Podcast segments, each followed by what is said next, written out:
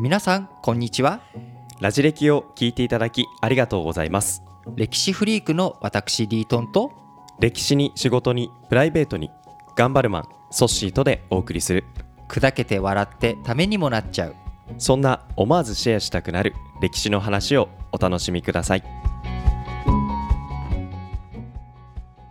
ということで、えー今回も始まってまいりましたラジ歴の収録なんですけれども、えー普段でしたら、えーソッシーとリートンが同じ場所にいて、2つのマイクを使って、それぞれ、えー録音して、録画してっていうような形で収録してるんですけれども、はいちょっとあいにくですね、コロナの影響もありまして、えー新型コロナの影響もあって、今回は、えー、とリートンとソッシーは別々の場所で、えー収録をしているはいということになります。で、あのーなので、いつもよりちょっと音質が悪かったりとか、えーリートンとソッシーの掛け合いがですね、いつも以上にちょっとあのー はい。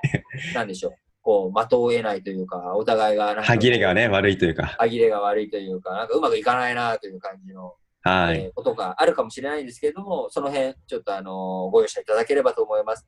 なんかしばらくはこういった収録の形になっちゃうのかなと思っているので、多分ソッシーがどんどんどんどんレベルを上げていって、収録技術、もっとすごいいい感じにしてくれると期待しながら、はい。しばらくやっていきたいと思いますが、はい。えー今回、テーマを考えるにあたってですね、最近、日本史をやってないと日本史いうことに気づいたんですよ。気づいてました？ソッシー。ああいや全然気づかなかったです全然気づかなかった。目の前のことでいっぱいいっぱいでいっしたぱいいっぱいで。そうですよね。僕もいや目の前のことでいっぱいいっぱいだったんですけれども、はいふっとね、ちょっといろいろと落ち着いて振り返ってみると、はいあれ、日本史やってないな、最近ずっとっていう。いやーつい忘れがちですねそうなんです。つい忘れがちな日本史、別に日本史を忘れてたわけじゃないですけど、はいねこう順序とか、最近シリーズものをエリザベスから始めて以降、まあ、一回一回のエピソードが長くなったっていうこともあって、うん。なんか気づけば日本史をしばらくやっていないと。はい。いうことになりましたので、えー今回からしばらくちょっと日本史ネタということで、今回、えー取り上げるシリーズとして取り上げるのは、はい。中野上の王子お。という男。これを取り上上の王子げていきたいと思うんですけども、どうでしょう、はい。中野上の王子っていう名前、聞いたことあります？とし、日本史学ぶとき割と最初の方に出てきませんか？最初の方に出てきます。だから、はい。最初の時代の人っていうことですね。うん。はい。以上です。はい。力強い感じ。で。なんか、はい。あれですね、離れてる方がいつも以上に力強いですね。いやー寂しいですね。近くにいた方が 近くにいた方がいや、まあ別に。いいのか。そうなんですけど、その中野上の王子という人は、まあ、じゃあ何年頃っていう、年号ってなんか記憶にあったりします？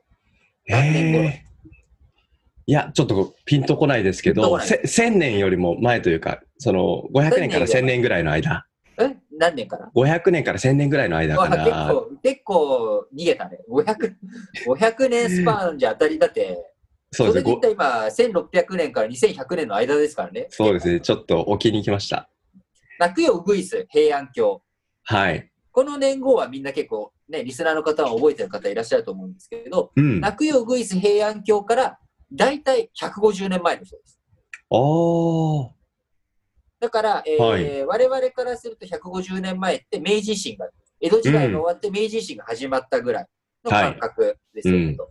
平安京の人たちからしたら、えーその感覚、我々の感覚の150年前っていうのが中野上の王子なるほどというような。感じはい。で思っていただければよくて、はいえーなんと立派な平城京、奈良の平城京が710年なので、それよりも、えー一世代、二世代はい。前の人ということに。なってきます。で、だいぶ近づいてき、ました。うん。だいぶ近づいてきました。はい。彼は、えー世代としては聖徳太子の子供たちと同じ、ほぼ同世代。の時代はい。の人物になっていますと。なので、えーなんですけど、中野上の王子っていう人の名前、大江野っていうのは、中、中に大きい兄貴の王子って書くんですけども、このはい大江ってつく、大きい兄ってつくうん。王子というのは、普通の王子よりも若干位が上というか、皇位継承順位が上だった。ほー。唯一無二の大江の王子じゃなくて、他にはい。古ひ人の大江の王子とか、あの他の大江の王子さんとかもいるんですけれども、はい。あの他にもいるんですけれども、えー中野大江の王子という、まあ、一つ有名、まあ、力がそれなりに、えーあるだろうというはい人物として、中野大江の王子という人がいました。うん。で、えーその中野大江の王子さん、何をした人かはい。っていうと、はい。まあ、ソッシーが今ポカーンとした顔してるので、もう僕が喋っちゃうけどね、はい。あの、中野大江の王子という人は、大化の改新をやった人はい。とはいいうことで、うんこ。れもね、結構初期のキーワードなので、覚えてる、記憶にね、残ってる方多いとビッグ、思うんですけどビッグワードの一つですね。ビッグワードの一つ。はい。そうなんです。無事故の世作り、えー、大化の改新っていう語呂合わせで覚えることが多くて、昔ね、えーはい645年、無事故、うん。645年にからスタートしたっていう、こう、大化の改新っていうのがあるんですけれども、これは僕の中でやっぱり古代の明治維新だと思っていて、ほう。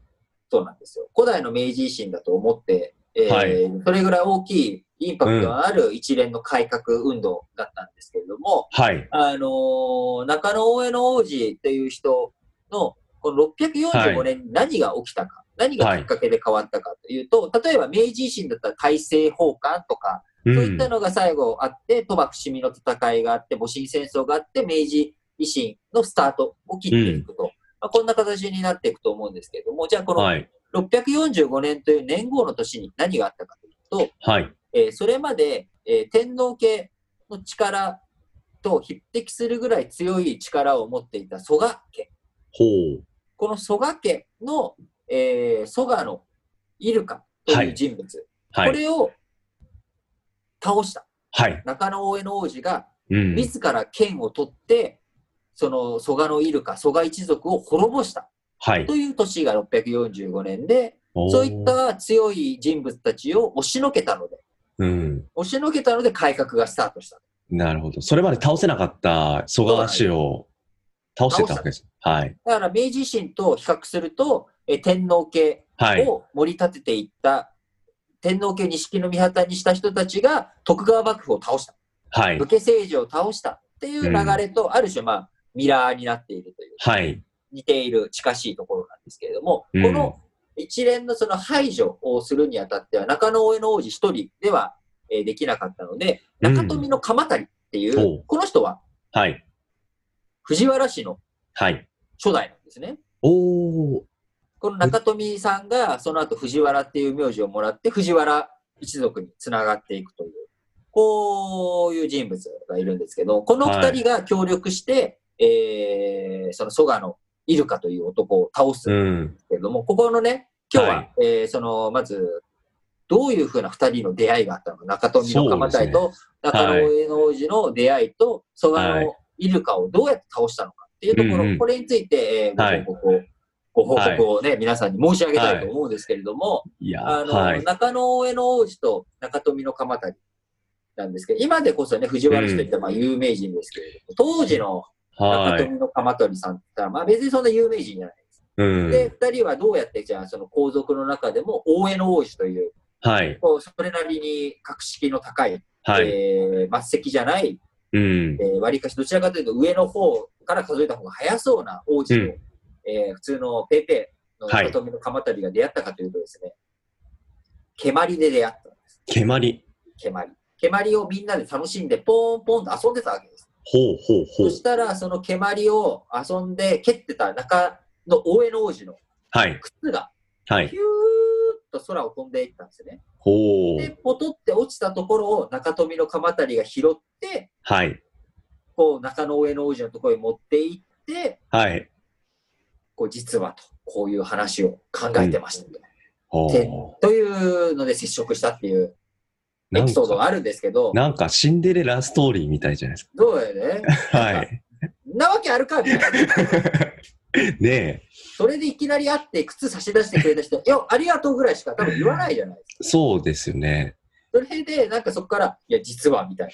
蘇我のイルカを倒しませんかって、まあそんな脂っかしい話を本当にするんかいなとは思うんですけれども、一応は歴史の本、い。日うん本書紀かな、に書いてあるエピソードだと、そういったくだりがあるわけです。うん。で、まあ、それは出会いのきっかけとしては本当にそういうのがあったのかもしれないんですけど、その後、はい。二人は、まあ、いろんなところ、勉強会とか、えーはい学者の先生とかの話を聞いたり、講演を聞きに行ったりとか、いろんなところの道すがら、はい。えーで、いや、このまんまの政治体制じゃ良くないとか、うん。蘇我のイルカを倒しましょうっていうことを固めていき、で蘇我のイルカを倒したのが、その645年、うん海外からの施設がやってきて、はい。えー天皇陛下の前で、こう、御事のりを、えー、御事のりじゃないの、ごめんなさい。あのーその、施設、はい海外からの施設のうん報告文を協力者が読んでいる間に、はい。トガのイルカを切り殺すっていう計画を立てたんですね。なかなかすごいシナリオ企てましたね。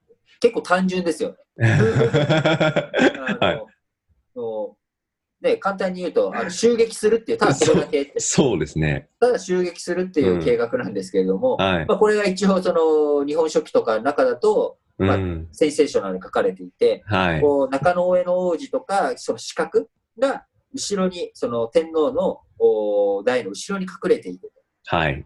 で、こんなところになぜ隠れれるのかっていうのもよくわからないんですけど、隠れて、で、その四角が切り殺しに行こうとするんだけれども、はい全然二の足を踏んで、はい。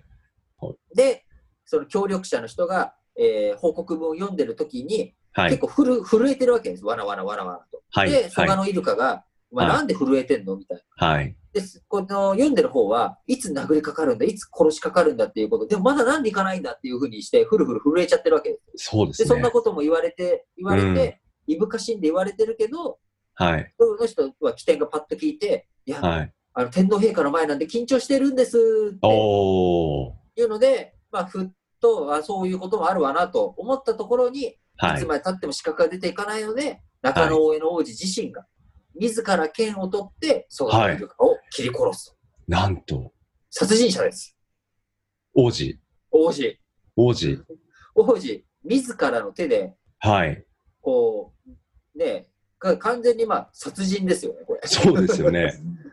なんか戦争でね、敵を倒すとかじゃなくて、はい。襲撃してテロだから、はい。あのーカエサル、はい。シーザはい。ーも死角にあって殺されてるわけじゃない。うんうんうんまあ、なんかそれとあんまり構図がね、うん。近しいっちゃ近しいなっていう、うん。違わない感じしますね。違わない感じがしますよね。ああ。これもなんかまあいろんな説があって、あの中野大江の王子自身がそもそもうん死角だった。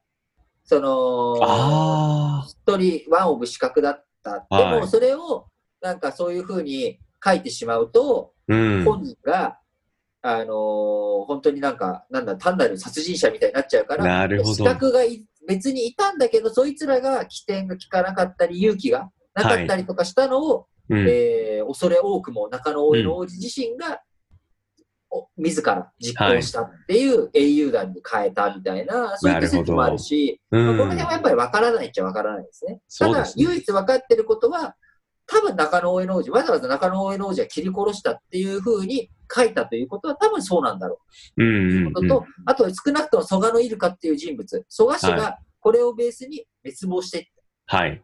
た。で、その影、裏に、中うん。富の鎌足という藤原氏の男が、えーこう黒幕というか、はい。バックボーンとしていたとはいいう。こと、これはね、確実なことで。うんで、これを倒して、じゃあ蘇我氏が、えーやっていった政治とか、そういったものを一旦リセットして、中野上の王子、中富の鎌足たちが、うん。大化の改新をいよいよはいこれから始めて、どういったことをやっていくのか。これはね、次のエピソードでぜひ、えーうんあのーお話しさせていただくので、皆さん、ぜはいひお聞きいただければと思います。うん。中富の鎌足は、その、蹴鞠の時に、はいはい中野上の王子と、まあ、出会った時にまずは、その、蘇我のイルカを、まあ、倒すぞっていう企てはまずあったっていうのもそうですしその後にどういう改革をしていこうかってことを、多分いろんな計画があったんだろうなと青思いますよね。大きく広げて、なんか、したいな、あんなことしたいなっていうことはきっとあったと思うんですよね。うん、そうですよね。で、そのあたり、次回、次のエピソードで詳しく触れていく感じですね。そうです。はい。ラジオ歴史小話、お相手はリートンとソシーでした。